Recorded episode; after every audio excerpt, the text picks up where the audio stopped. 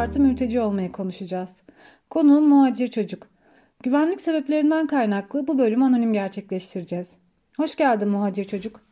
Hoş bulduk. Merhabalar. Davet ettiğiniz için çok teşekkürler. Biz teşekkür ederiz. Ee, ilk sorum biraz daha e, Türkiye'ye genelden geniş bir çerçeveden e, bakmak üzerine. E, Türkiye'nin LGBT artı mülteciler için görüntüsü sence nasıl? Yani LGBT artı hakları mücadelesinin etkisiyle hakları saygılı bir imajı mı var sence Türkiye'nin?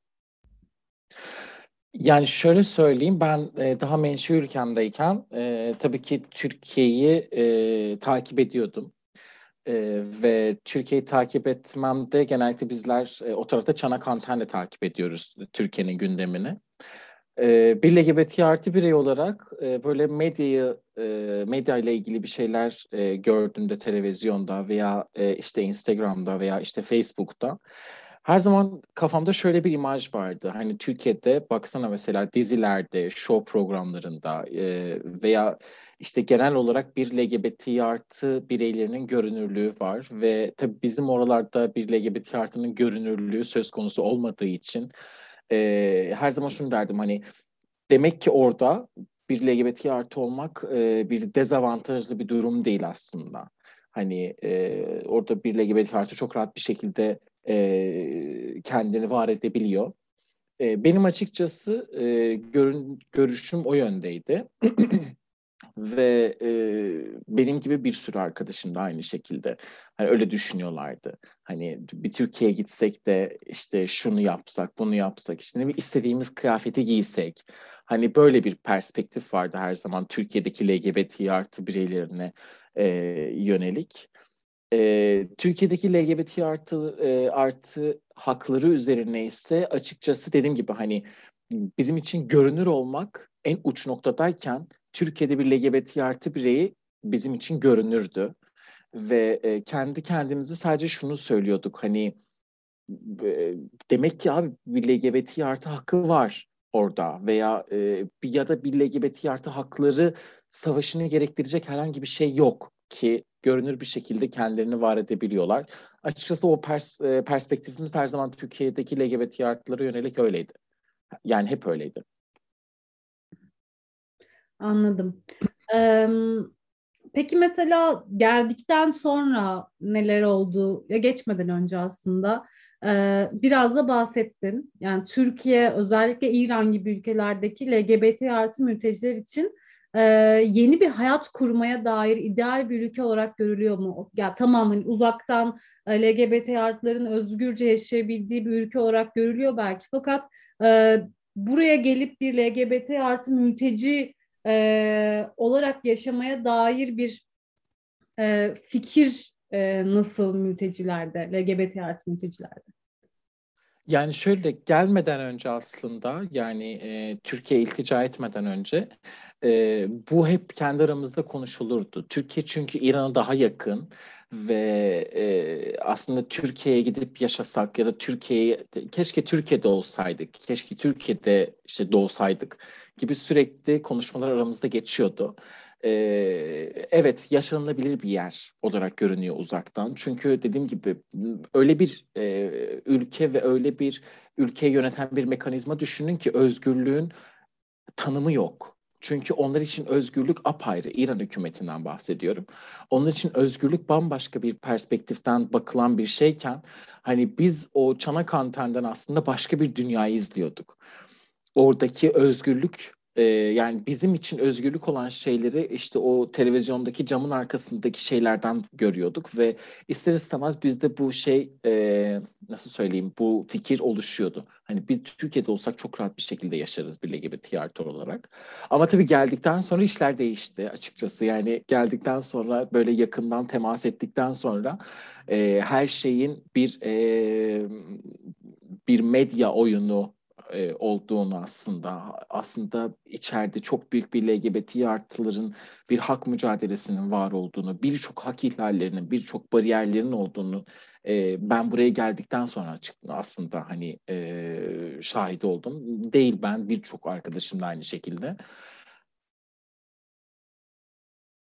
Anladım. Ee,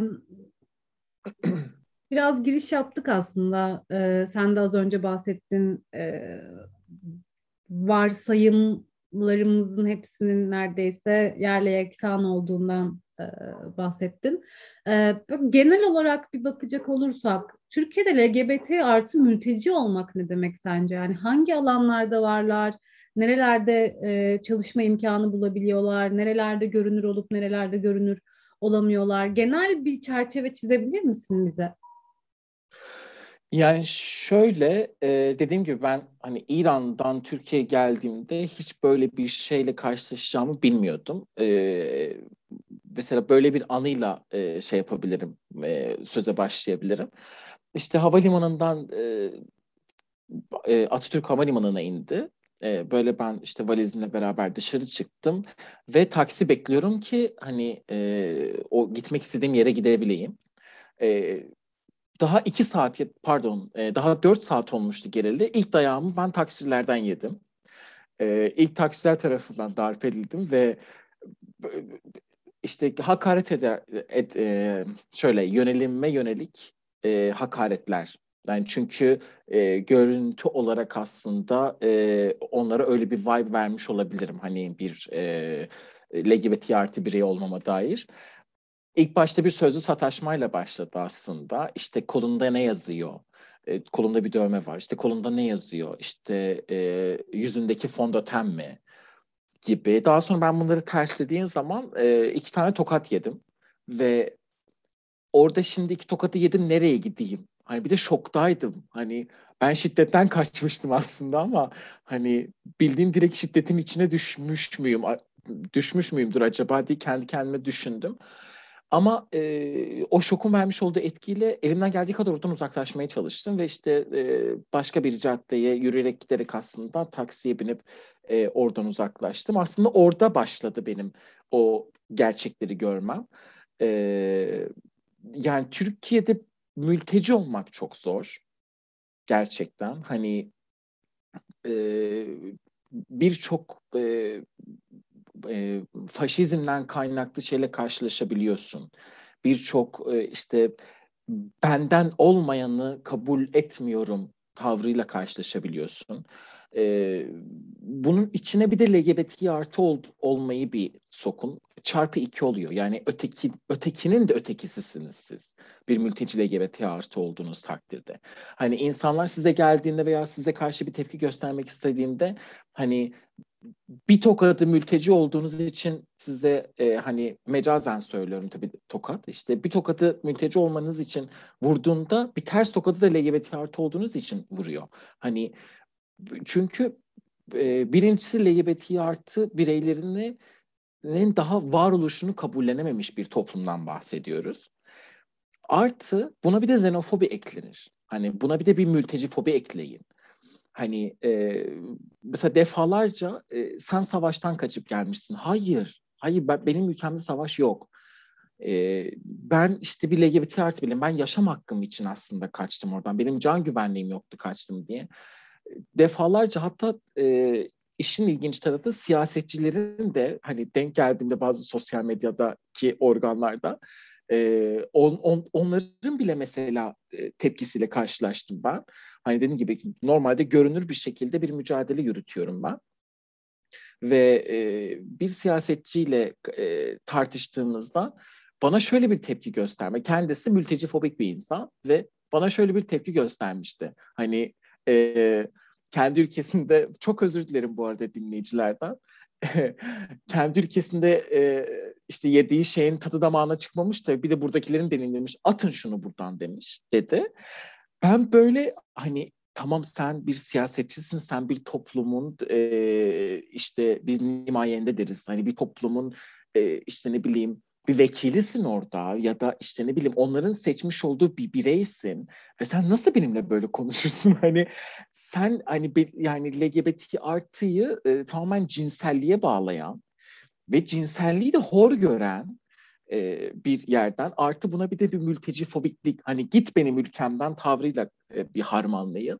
Aslında bence bu örnekte bu soruya çok rahat bir şekilde cevap vermiş oldum. Hani dediğim gibi hem bir mülteci olmak hem bir LGBT artı olmak LGBT artıların daha varoluşunun kabullenemedi, e, kabullenmediği bir toplumda e, bir LGBT artı mülteci olmak çok zor. Çünkü her iki taraftan da bir varoluş savaşı veriyorsun.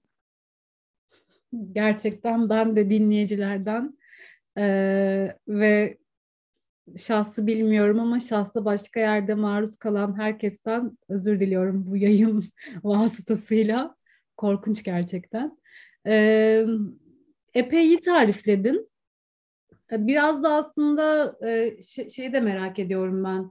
E, yani hangi alanlarda varlar? Çalışma imkanları neler? Yani sosyal hayata katılım e, ve hani bu katılım alanları neleri de biraz merak ediyorum ben. Biraz da bunlardan bahsedersen çok sevinirim.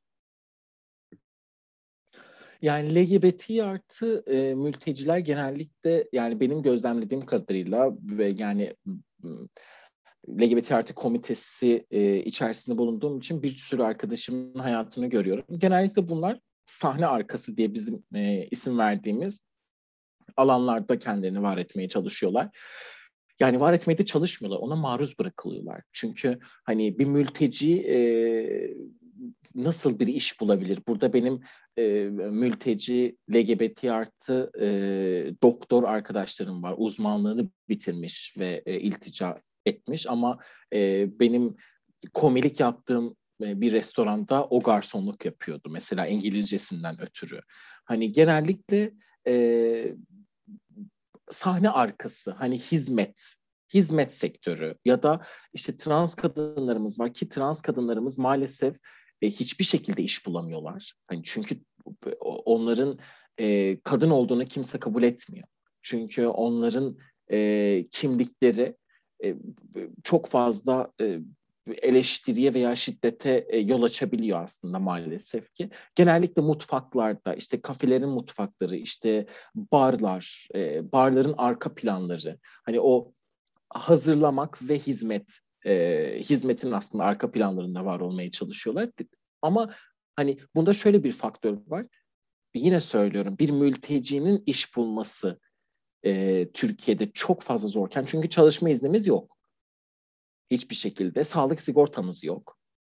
E, iletişim sıkıntıları, iletişim e, kollarında bazen sıkıntılarla karşılaşabiliyoruz. İşte farklı işte kompanilerin ve e, farklı işte şirketlerin işte internet ev interneti bile satarken mülteci kimliğini gördüğü takdirde işte e, uluslararası koruma veya geçici koruma kimliğini gördüğü takdirde mesela fiyatların birden değişmesi, birden uçması, başka bir tarife çıkarmaları ya da işte biz ben buna da mesela şahit oldum. Evime internet istedim.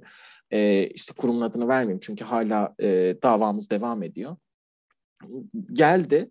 E, interneti birincisi kurmadı ve benim evime geldiği için ücret benden talep etti.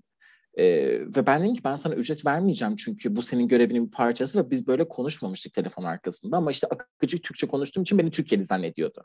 Ama geldiği zaman ve söz konusu sözleşme olduğunda benim mülteci olduğumu gördü ve benden ücret talep etti. Hani e, bir mültecinin hayatı özellikle iş hayatı böyleyken Hani bir de bir LGBT artı olmanın vermiş olduğu ayrıcalıklar yine iki katına çıkıyor. Burada bir sürü trans kadın var işsiz. Burada benim etrafımda bir sürü LGBT artı var. İşte home yani home office olarak çalışıyorlar diyebilirim. Mesela ne yapıyorlar? İşte evde neler yapabiliriz? İşte hediyeli kutular yapıyorlar.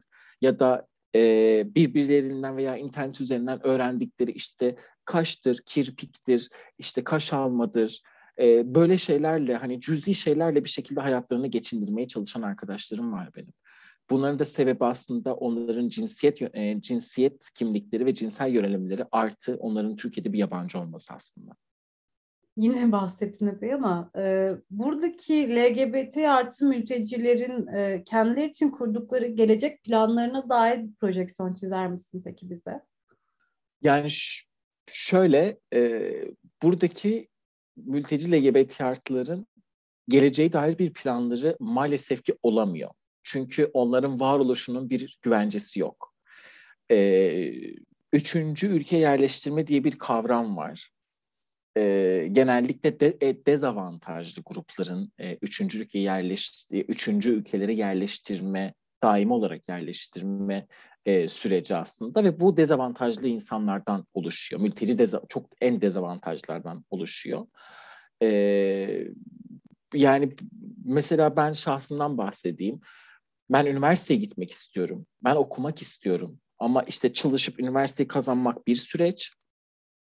Ee, üniversite kazandıktan sonra üniversite kazandığın şehirde işte hem çalışıp hem ücretleri ödeyip hem yaşamını devam ettirmek için e, çok büyük bir emek hani katmanlı bir emek e, isteyen bir durum ama adım atamıyorum. Niye adım atamıyorum? Çünkü adım atsam, üniversiteyi kazansam, üniversiteyi o kadar hani emek vererek kazandığım üniversiteye e, devam ederken birden bir telefonla ha seni üçüncü ülkeye yerleştiriyoruz telefonu da gelebilir. E, ama şimdi okumuyorum. Niye? Çünkü hani dediğim gibi varoluşun bir güvencesi yok. Bir telefonla işte senin üçüncü ülkeyi yerleştirme konusunda uygun bulunmadığın konusu olabilir. Yani şöyle aslında hayal kuramıyorsun. Çünkü hayal kuracağın bir e, maksat yok. Hayal, hayal kuracağın bir e, bir ütopya yok ki. Sen kendi ütopyanı e, yaratmak için aslında bu yola çıkmışsın. Sen insani haklar çerçevesinde yaşamak için bu yola çıkmışsın aslında. Göç yoluna çıkmışsın ve ama sonu belirsiz. Sonu belirsiz bir yolda siz neyin planını kuracaksınız ki? Bir yol düşünün. Hani yolun soru, sonu karanlık. Hani olur da illa şansın olursa birden oradan bir ışık görebilirsin. Ama o ışığı görene kadar o yolda devam etmek zorundasın ama sonunda ne var bilmiyorsun. Deport edilen arkadaşlar var. Son zamanlarda birçok rastladığımız ve maalesef üzülerek takip ettiğim bir sürü LGBT artı mülteci e, sudan sebeplerden ötürü deport edildiler. Çünkü yani bu tamamen insan insan haklarına aykırı olan bir şey.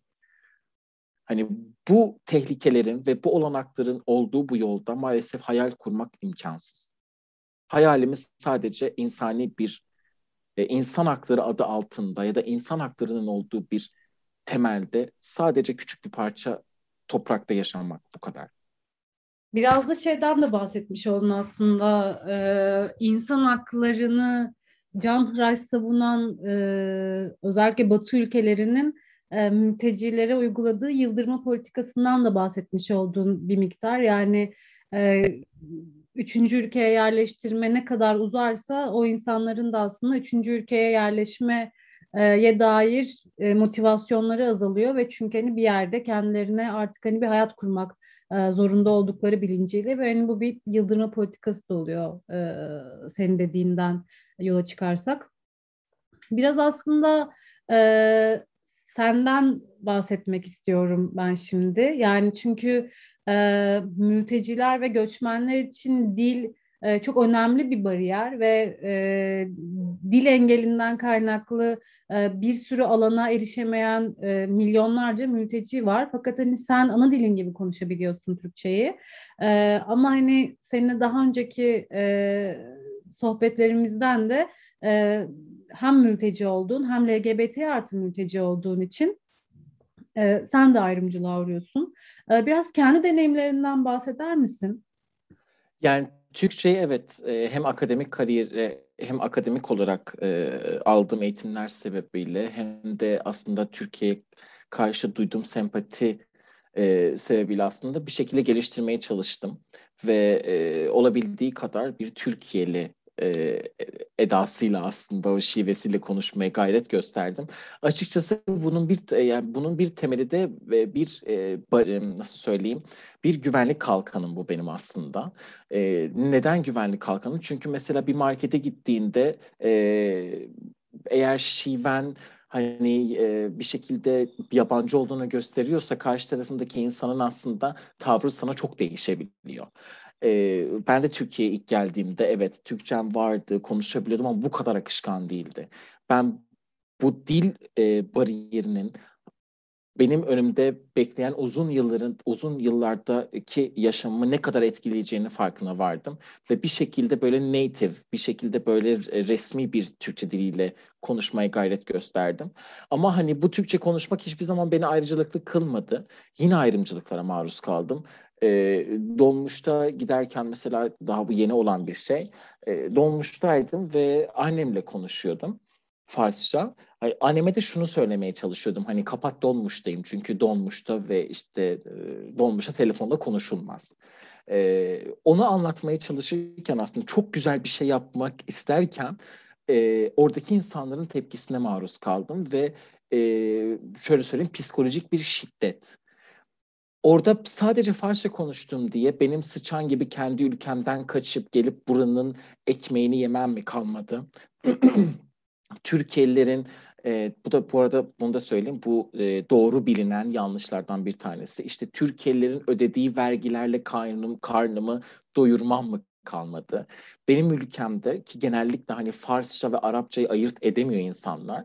Ama hani bu, bu yine beni şey yapmıyor. Hani o, o şiddet beni Arap kökenli bir insan olduğum için de uyguladık e, uyguladıkları e, başka ya başka insanlara da uyguluyorlar aynı şekilde maalesef. Hani işte Türkiye askerinin vermiş olduğu bir, bir, bir de şöyle bir şey var. Beni gördüklerinde her zaman bir Türkiye askeriyle karşılaştırılıyorum. Hani e, işte bizim gencimiz, bizim askerimiz işte gidip savaşırken siz burada bizim vermiş olduğumuz e, vergilerle karnınızı doyuruyorsunuz. Ne alakası var şimdi? Hani birincisi sen benim nereden geldiğimi biliyor musun? Birincisi sen, senin benim kendi ülkemde askerlik yapıp yapmadığımı biliyor musun? Kaçtığımı nereden biliyorsun? Belki sürgün edilmişim. Ve bunun gibi bir sürü şeyle aslında o 15 dakika içerisinde o dolmuşla yani dolmuşta yaşadım. O dil bariyeri, bariyeri üzerinden. Artı benim bulunduğum şehirde devlet hastanesinde e, Arapça tercüman var sadece. Farsça tercüman yok.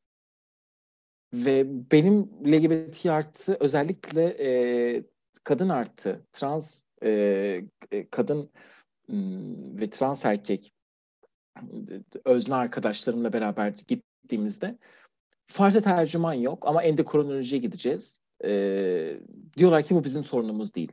Gidin resmi tercüman getirin. Ben diyorum ki ben ter ben Türkçe biliyorum. Hani ben tercüme edeyim. Hayır. Nerede senin yeminin?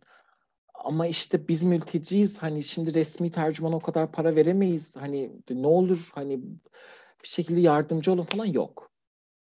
Yok öyle bir dünya.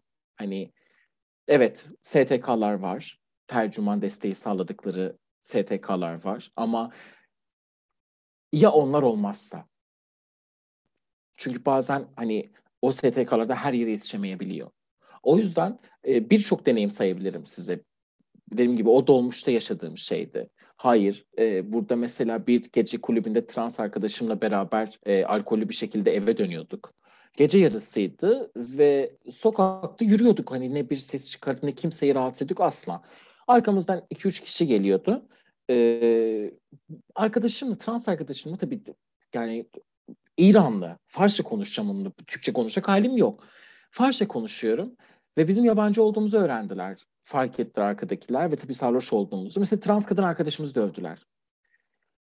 Hani ben şimdi o kavgayı ve o e, kadın arkadaşımı korumaya çalışırken bunlar da bu taraftan kaçtı. Hani hemen arkadaşıma gidip şey dedim. Hadi kalk. Hani hemen kalkalım. Hani şeye gidelim. Karakola şikayet edelim. Bana döndü. O kadar içim buruldu ki. Döndü ki ne, hangi karakola gidip şikayet edeceğim? Kimi kime şikayet edeceğim? Benim kendi vatanım bana sahip çıkmadı. Hani şimdi burası mı sahip çıkacak? Benim kimseden bir beklentim yok. Boş ver yolumuza devam edelim. Bundan sonra da Farsça konuşmayız olur biter diye gülerek cevap verdi. Hani ya çok zor. Hani kendi dilinde şiveli benim mesela arkadaşlarım benim etrafımdaki arkadaşlar bir mekana girdiklerinde mekan kalabalıksa korkularından kısık sesle konuşuyorlar. Bakın çok kötü bir his. Ya olur da belki Farsça konuşursam ya da ya olur da belki Arapça konuşursam da birisinin tepkisiyle karşılaşırsam. Hani insanlar şunu düşünmüyor. Belki bu Türkiye'li. Belki Farsça biliyor.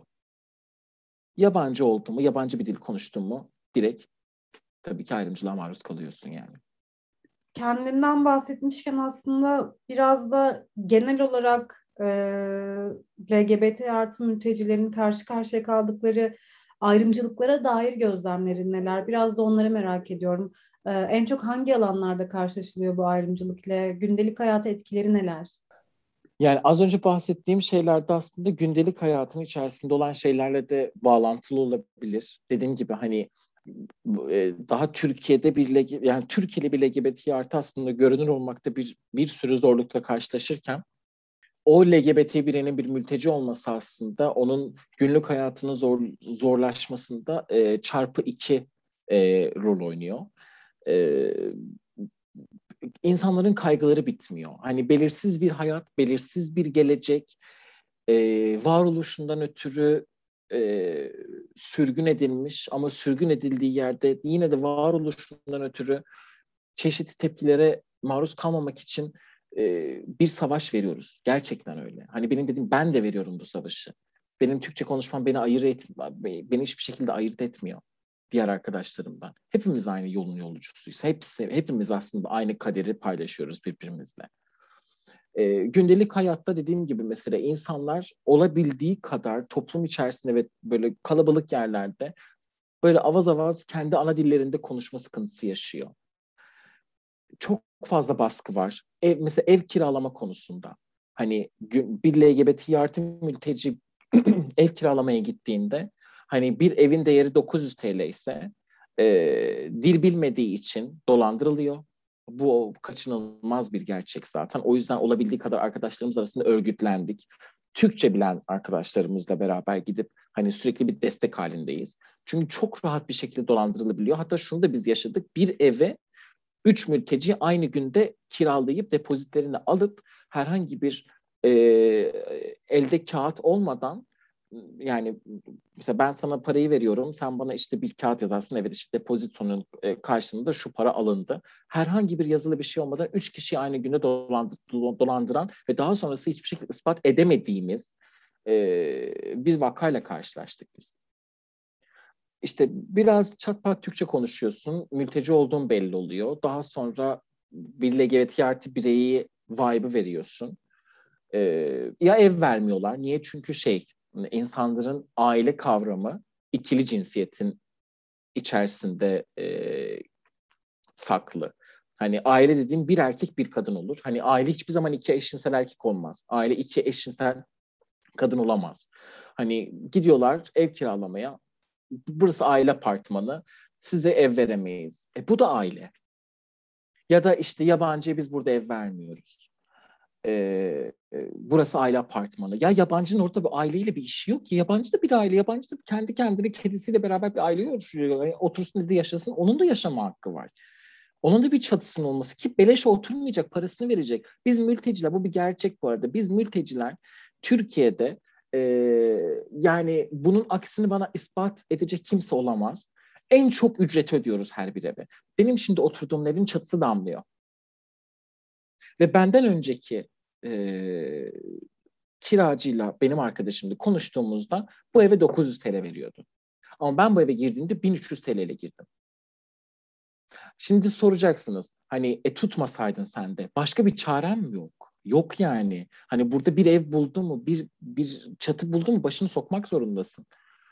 1300 TL çok geldiyse evini 4 kişiyle paylaşırsın. Bir şekilde onun üstesinden gelirsin. Çünkü işsizsin zaten. Hani ve hani bunun sağlık şey, sorunları var. Dediğim gibi sigortamız yok. Az önce bahsettim. İlla kronik bir sağlık sorununun veya rahatsızlığın olması gerekiyor ki o raporlansın. Raporlandıktan sonra teyide dayalı senin sigortan açılsın. En temel hakların bir tanesi hani bu bir insan hakkı gerçekten hani seyahat etmek. Hani her insan çalışabilir ama bir insan işte çalıştı, yoruldu, tatile çıkabilir ama ben tatile çıkamam. Benim İçişleri Bakanlığı İl Göç Dairesi'nden izin almam gerekiyor. İl Göç Dairesi izin veriyor musun? Ben bir günlüğüne sadece İstanbul'a gitmek istiyorum. İl Göç Dairesi söylüyor ki veriyorum ya da vermiyorum. Vermediği takdirde yapacağın hiçbir şey yok. Yani senin kayıtlı olduğun ilden dışarı çıkmaya hakkın yok. Yalnızca LGBT artı mültecilere dair değil, genel bir mülteciliğin e, karşı karşıya kaldığı e, ayrımcılık ve kitlerlerine daha çok iyi bir çerçeve çizdim. Peki e, bu ayrımcılığın kökenleri ve yaygınlaşma araçları neler sence? Elbette binlerce cevabı var bunun ama e, senin burada olduğun e, süre içerisindeki gözlemlerine dayanarak bir cevap e, oluşturacak olursak ne dersin? Yani burada medya çok fazla rol oynuyor. Medyanın kullandığı dil. Özellikle bu Türkiye'deki bu kadına şiddet olayında mesela hani bir sürü maalesef üzülerek söylüyorum ki haberler okuyoruz. Ee, işte kadınlara yönelik şiddet konusunda. Ama başlık hiçbir zaman şöyle değil. İstanbul'da İstanbul İstanbul'da yaşayan Türkiye vatandaşı e, şu birey e, işte İstanbul'da yaşayan Türkiye vatandaşı şu bireye işte tacizde bulundu. Böyle bir manşet gördünüz mü? Göremezsiniz. Ama medya ne yapıyor? Suçu kişiselliğinden çıkartıyor. Kanayan yani bir toplumun kanayan yaraları olur. Maalesef Türkiye'de son zamanlarda kadın cinayetleri ve kadına karşı şiddet gerçekten böyle kanayan bir yara. Bir Afganistan uyruklu bir birey bir kadına şiddet uyguladığı takdirde büyük manşetlerle ilk başta onun Afganistanlı olduğunu vurgu yapıyor. Afganistan'da şu birey işte şu kadına e, işte şiddet uyguladı. Ya bu Afganistanlıyı oraya yazmanın hiçbir şey değiştirmeyecek ki. İnsanları sadece dolduracak Afganlara karşı. Çünkü insanlarda da sürü psikolojisi var. Hani Afganları mesela son zamanlarda bir e, şeyin e, bir e, milletvekilinin bir pardon belediye başkanının açıklamaları hani hedef gösterme direkt hedef gösteriyorlar. E, suçu kişiselliğinden çıkartıyorlar. Suçun suça etnik köken bağlıyorlar. Suça cinsel yönelim bağlıyorlar. Suça e, cinsiyet kimliği bağlıyorlar. Ve bu aslında dediğim gibi çok güzel bir şekilde çünkü herkes şimdi Twitter'ı var, herkesin sosyal medyası var, televizyon izliyor, herkes gazete okuyor ve okuduğu zaman ya da Instagram kullandığı zaman manşette ne var? Suriyeli bir birey işte bu çocuğu kaçırdı. Ya niye Suriyeli? Tüm Suriyeliler çocuk kaçırmıyor. Tüm Afganlar e, şiddet meyillisi değil. Niye bu kadar hedef gösteriyorsunuz? LGBT artı özelinde de mesela genellikle seks işçiliğiyle, tamam seks işçiliği bir şey değil, kötü bir şey değil. Bir meslek dalı. Ona hiçbir şey demiyorum. Ama bulunan, yani bulunduğumuz eril ve e, eril dil kullanan bir toplumdan bahsediyoruz. Ve erk e, güçle yönetilen bir toplumdan bahsediyoruz. Ve siz böyle bir toplumda gelip seks işçiliğinden bahsedemezsiniz. Ancak onu kötü bir şey olarak lanse edersiniz. Genellikle işte LGBT artı mülteciler özelinde de hani baktığınızda mesela yabancı uyruklu, işte trans seks işçisi. Birincisi sen e, bir e, seks işçisinin cinsiyetini ya da trans deneyimine niye vurgu yapıyorsun, niye hedef gösteriyorsun? E, ikincisi de yabancı uyruklu olması bunun neyini değiştiriyor? Türkiye'li seks işçisi yok mu? E var. Her yerde var. E, ve artı az önce de örnek gösterdim. Hani bir siyasetçinin siyasetçiyle olan muhabbetimde ve e, aslında dediğim gibi birçok faktör var. Ve bu insanlar e, bu faktörlerden güç alıp çok güzel bir şekilde nefret kusabiliyor herkese. Şiddete meyilli olabiliyor. Bakın ben bir barda, gece kulübünde tacize uğradım. Ama artık belliydi. Yani şöyle belliydi. Hmm, elimden geldiği kadar o tacizi durdurmaya çalıştım. Artık en son arkamı döndüm ve şey dedim. Bak hani senin hayatını bitiririm dedim bak. Şikayetçi olacağım senden. Bir uzak dur, yapma. Hani görüyorsun hani ben senden kaçıyorum. Dedim kaç yoksa bağıracağım dedim. Rezil ederim seni burada. Dönüp bana kurduğu cümle şuydu. Ee, Sıkıyorsa hadi şöyle bir şey yap. Sen galiba mülteci olduğunu unutuyorsun dedi. Asıl ben senin hayatını bitiririm. Kimse, kim sana inanır ki dedi. Size yemin ederim en yani e, üzülerek benim yani kendi şiddet failime katıldım bu fikrinde. Doğru söylüyor. Kim bana inanır ki? Benim tırnaklarım ojeli. Benim saçım renkli. Benim şivem kayık. Ben mülteciyim. Benim 99'da başlayan bir kimliğim var. Bana kim inanır ki? Eklenecek çok bir şey var mı emin değilim ama e, çok teşekkür ederim e, aktardığın her şey için muhacir çocuk. Bence yani LGBT artı mültecilerin Türkiye'deki durumuna dair e, benim de çok uzun zamandır duymadığım e, şeyler söyledim. Ve çok iyi bir çerçeve çizdiğini e, düşünüyorum. Çok teşekkür ederim tekrar. E, kapatmadan eklemek istediğin e, son bir şey var mı? Onu da alalım. Aslında ben çok teşekkür ediyorum. Günümüzde e, mülteci görüp de e, hatta taşlayan insanlar varken ya da bir LGBT artı bireyi gördüğü zaman yere tüküren, nefret kusan insanlar varken bu cesareti bulup bizim sesimiz olmaya e, adım attığınız için aslında ben size LGBT artı ve kadın artı komitesinin komitesi tarafından hepinize çok teşekkür ediyorum. E, sadece şunu ekleyeceğim. Uzaktan bakınca hayatlar çok rahat ve kolay gözükebiliyor arkadaşlar ama herkes bir mülteci adayı. E, kimse söylemezdi e, bir gün annemin koynunu bırakıp başka bir ülkeye gitmek zor yani nefes almak için başka bir ülkeye gitmek zorunda kalacağımı kimse söylemezdi. E, çünkü annemin kokusu derler ya benim için cennet kokusu. Ama bırakmak zorunda kaldım. Her şey bir anda değişti. O yüzden bir insana e, nefret kusmadan önce veya bir insana sırf etnik kökeninden, konuştuğu dilden, cinsel yöneliminden, cinsiyet kimliğinden e, vurmadan önce bir düşünün. Çünkü e, o yaptığınız şeyler tamamen sizin insanlığınızı sorgulatacak şeyler. Umarım bir gün herkes, e, umarım tüm fobiyi yeneriz. Umarım tüm şiddetlere karşı geliriz bir gün. Umarım şiddet diye bir kavram olmaz. Umarım insan hakları diye bir şey olmaz. Çünkü her insanın hakkı olur yaşamaya diye sözümü bitirmek istiyorum. Tekrardan teşekkür ederim. Biz çok teşekkür ederiz.